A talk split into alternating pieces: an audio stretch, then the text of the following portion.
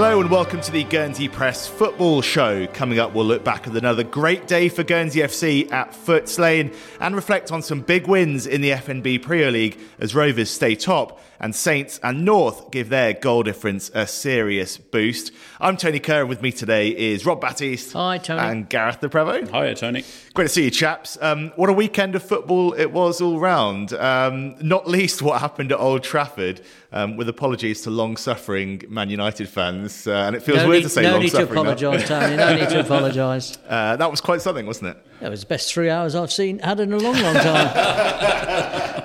Love the post-match stuff. I thought Gary Neville played an absolute blinder in the studio there as he dif- tried to diffuse the the um, situation and the demands for Solskjaer's sacking. But um, being as a Chelsea fan, as you know, I'm all for Solskjaer staying.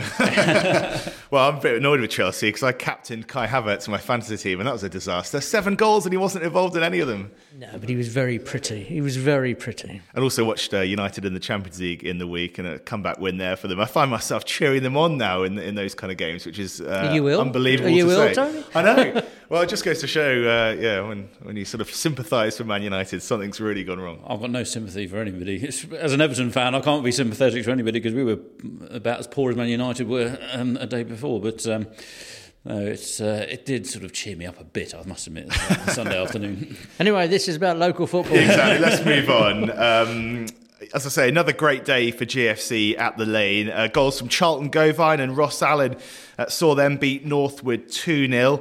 Uh, Gareth, you spoke to Tony Vance at full time. Here's what he had to say. Yeah, I think I think sort of after about 15, 20 minutes, I thought it's not going to go in. Um, but um, we wanted to be uh, on a high tempo and, and go at them. Um, and uh, you know, we thought they were there for the taking, particularly at home. So uh, we wanted to try and get them out of sight by half time. And uh, luckily, Charlton, Charlton scored a good goal. The goalkeeper was out of position. He saw that and, and took his chance. And we deservedly were 1 0 up. But obviously, it's always going to be a little bit shaky, you know, one long ball or one one corner, and it could you could undo the, the sort of work. So I think it was important to get three points, um, particularly at home. Otherwise, we'd have regretted that. Uh, so um, we saw the game out, which is good. And um, as I said, uh, I was pleased with a lot of aspects, but um, certainly. Uh, we can, st- I can still see that it's still early days for us, and, and when we play against teams that uh, uh, probably higher stature in the league, then uh, we're going to have to we're going to have to work a lot harder um, and um, take our chances. well, like you say, I mean, I, at half time, I thought we should be about four or five. Yeah. Here. Should be out of sight. Really. yeah, absolutely, and that's always the risk, isn't Yeah, it? yeah. But um, we had them on the ropes. We were jabbing, but we just needed that knockout blow. And um, you know, said, by the end, Charlton obviously was struggling, and we were almost down to ten men. But but uh, you know, Josh didn't really have a save to make, and and ultimately we definitely deserve the three points. And I'm glad it wasn't one of those that, that got away, and, and we would have been a missed opportunity for us. Yeah. Could you see their sort of point of view in, in the second goal? that they were appealing for a, Yeah. free kick. It's one of those that it would probably been a soft one, but you expect the referee to give it almost. Yeah, I'd, I'd have been disappointed. Yeah. Absolutely. So um, I think we got lucky there. The only thing a lot of the lads were saying is that he was looking at Charlton, their defender, uh, and like trying to stop him. Yeah. So probably the ref saw that, but um, definitely 99 times out of 100, probably even 100 times out of 100, that, Yeah. that one's given. So Yeah. I think we were lucky there. Um, in terms of, like you say, you're still sort of easing your way back in, in, certain, in terms of like conditioning and where you want to be, still a way off. Yeah, we're not we're not there, and um, you know we're, we're working hard, uh, but um, you know you're still not we're still not into the swing of things, and I'm probably.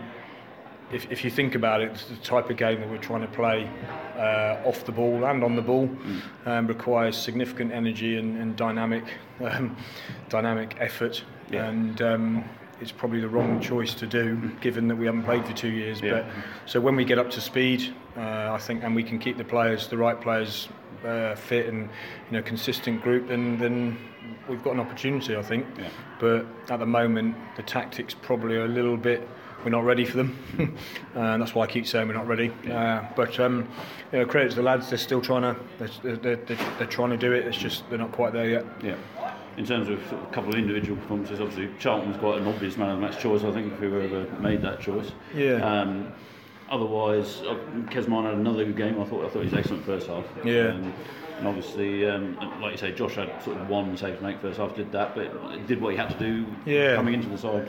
That's right. Yeah, I mean we, we're trying to sort of keep the ball away from the goal as much as we can in terms of being aggressive up front, um, and uh, you know trying to sort of press the ball down, hunt the ball down in those areas, which will which will hopefully help our, our defence because we're playing quite aggressively, as I said. But I thought Dodsey was excellent. Um, I thought he was a real pain. Um, he would have annoyed me if I was playing against him for sure.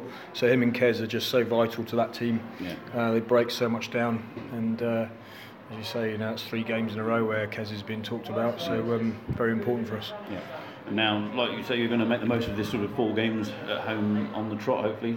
Good momentum builder, that one?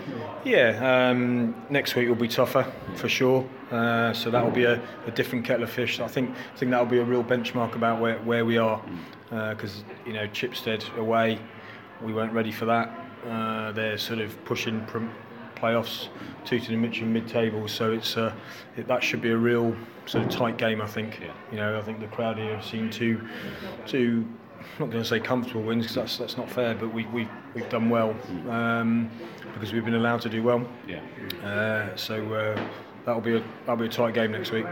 Tony Vance there. Uh, Gareth, we both watched this one. Uh, fair to say, Northwood uh, didn't exactly impress, but GFC did do a lot right themselves, to be fair.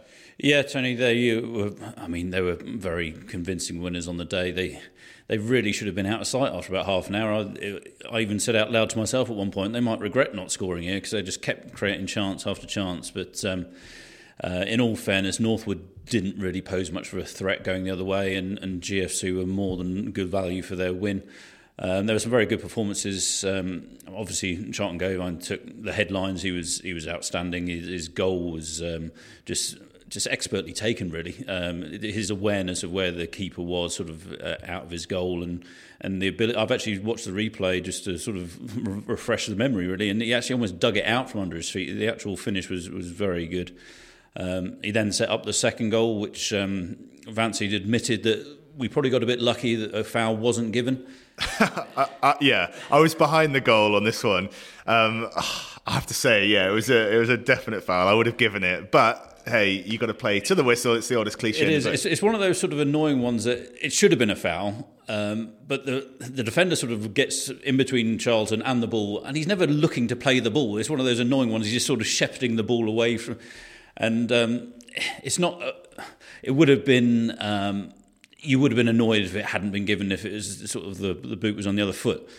Um, but like you say, the, the whistle didn't go, and um, GFC um, made made the most of it. It was um, very um, well put away by Ross after Charlton found him, and I mean two 0 was the least we deserved at that point. It was right on the hour, and um, yeah, it, it sort of cemented the win. But we should never have lost anyway. So it was it wasn't too controversial, I think, at the time. Yeah, you say an instant you would have been uh, would have been annoyed uh, sort of had it gone the other way. The the Northwood bench and players were apoplectic about it. I mean, it's so frustrating as, as a, you know when it happens to you. When it um, when you feel the benefit of it though, it's just you, you just sort of enjoy it even a bit more. I think. Uh, yeah, everyone was smiling around me. Yeah, it was one of those that um, when when the um, bench uh, was shown a, a, yellow card, when the, the coach was shown a yellow card, it almost had a bigger roar in the Garron stand than the actual goal did. But um, yeah, I, I, it was one of those that you would have hated being on the on the wrong end of that decision. But um, it didn't really have a huge bearing on the outcome, I don't believe. Um, yeah, GFC were by far a better side, um, but they will be facing much sterner tests in the future for sure. Yeah, and it was Charlton Gauvain, as you say, he was uh, involved in that incident. I, I tweeted this. I mean, you could almost see the glint in his eye um, every time he got the ball on Saturday, which is really exciting to see. You know, so purposeful with what he does. And um, yeah, he sort of played a fair bit on the left, a bit on the right when he switched over. But yeah, every time he got the ball, you know, he was either trying to beat someone or you know he was already past them. Um, as you say, he took the goal so so well. At that, I mean. Yeah, as long as he can stay fit, you know he will be a huge force this season. That's the big thing. I mean, uh, it might have just been the fact that uh, Tony Vance had just made his third substitution, but when Charlton then went down injured, and um, physio was called for, you could I could just it's sort of like Vance was well across the pitch from me, but I could see him sort of looking pretty concerned as to how serious it might be. Um, as it was, Charlton sort of he, he, moved pretty gingerly for the for the remaining sort of quarter of an hour, and he was sort of sort of put out of harm's way up front. But he still managed to come up with a couple of great, great little back heels, which almost created a third goal um, in the last few minutes. But yeah, he would he needs to be um, fit for GFC um, pretty much throughout the whole season. Um, like you say, he he was in that sort of mood on Saturday, and the crowd could tell it as well because every time he got the ball, you could just feel the, the crowd was getting um, getting excited and, and, behind him. But he wasn't um, sort of alone in his performance. I thought um, Kesman was excellent first half. He was really really good. Um, Carl Smith showed again that he he'll he'll be a handful, for, I think, for defenders throughout this season. Um, and um, as Vancy said, um, Thomas Dodds had a, had a, good game in central midfield, just breaking up anything that potentially might have caused a threat you know, we sort of got used to seeing GFC playing on the back foot, hadn't we, before the pandemic? And I guess sort of a bit of a combination of, of the league sort of seemingly getting a bit stronger, struggle all the time, and GFC slightly getting weaker in transition, perhaps as a as a squad. But it seems like that tide might be turning a little bit, and maybe a, a slightly kinder division to play in this season. But with those attacking um, options up front, as you say, Ross looking as eager as ever, Carl Smith um, involved, Charlton looking yeah, looking fantastic. Robbie Legg back fit and coming off the bench again. Yeah, there's uh, I don't know there's there's yeah cause for optimism there this season. Certainly, I mean against the caveat, you know, Guernsey probably played two of the the weaker sides. You'd think at home. Yeah, uh, I think considering the circumstances they're under and the fact that they haven't played for so long and they sort of like suddenly got got the green light to play in this league and within about a week they were playing. Um, the fixtures have fallen kindly. I think they probably deserve that in, in their own way. Um, as Vancy says, there's the the sort of more the benchmark test is, is sort of coming up in the next couple of weeks, and um, it'll be a, a, true reflection on where they stand as a squad. But they they certainly should take some confidence of, of, how they perform so far at home for sure. Yeah, absolutely. And they've got a couple more home games to come um, before they go away. Tooting and Mitcham next Sunday, uh, Thatcham the week after, and Bracknell Town the week after that. So yeah, three more home games to come in. As an away game move, then I think I don't know. The fixtures seem to bounce around all the time, uh, but there we go. GFC up to 16th, two wins from the first three, so uh, going well there. Great to see. Um, let's move on to the Premier League stuff then, shall we? Rob, you were uh, around a couple of the grounds uh, this weekend. I'll just quickly run through the results. Um, Sylvans beat Bells 2 0. Um, there's a 2 1 win for Rovers against Alderney, so they stay top. And, and goals galore in the other two games. North hammering Manzeau 8 2 uh, and St Martin's um, taking Rangers apart 7 0. Um, where did you get to this weekend, Rob, and what did you make of it? Um, I got to the track and Blanche Pierre Lane in the evening, and the, the track experience, I must say, was um, not particularly great. Um, I got the chance to sit in the new um, in the stand again for the first time this season, although it hasn't got a roof. I can still say. Apparently, um, they've had some problems, to say the least. Where the apparently the manufacturers have managed to send two um, sets of wrong plates to to install. So they they were packed back on a lorry on Friday afternoon, I gather, and head back to the UK. So we await a third set. So that's not going too well, and I'm afraid um, it's not going much better for Bells on the pitch. After a great start to the season, those four wins, everything's dried up. There's now 285 minutes since they scored a goal. That was Dave Rihoy in the 75th minute at the Northfield on the 1st of October. Um, since then, he's gone back to GFC and is now um, ruled out until the new year with uh, with a, with an issue, medical issue. Um, um, Charlton Gauvain, of course, has gone back to the Green Lions, and they look very, very goal shy. I'm afraid to say. Um, Sylvans were had a very, very young team out on Saturday. Um, and weren't particularly um, sharp in the forward line themselves, but nevertheless they managed to win 2 0 and um, I'm afraid to say Bells weren't very good. Um, they need to turn things around soon. Um, what they do, they need obviously need Wayne Bishop or Mark, Mark McGrath back firing um, as soon as possible. It may well even they may well return tomorrow night. One of them, you never know, where they're playing Rangers at the track in an evening game, a rare evening game, which is good, to see. And um, Rangers have some work to do themselves. Of course, they are sitting bottom at the moment, but a point would take them off the, the bottom and ahead of both Alderney and Manzeau. Um, they're capable of doing that. They play some good stuff at times, Rangers, but um, they'll have to defend better than they did at St Blanche Pierre Lane on Saturday evening. It was a little bit amusing, I'm afraid. you know, um, poor Colin Fellow's head coach, rushed up there after the GFC game and was setting up his video video camera on the side of the pitch, and he hadn't got it up and running yet by the time they were 2 0 down in 2 minutes 34 seconds, I think it was. It could have been three in about three and a half minutes, but Simon Gill hit the post.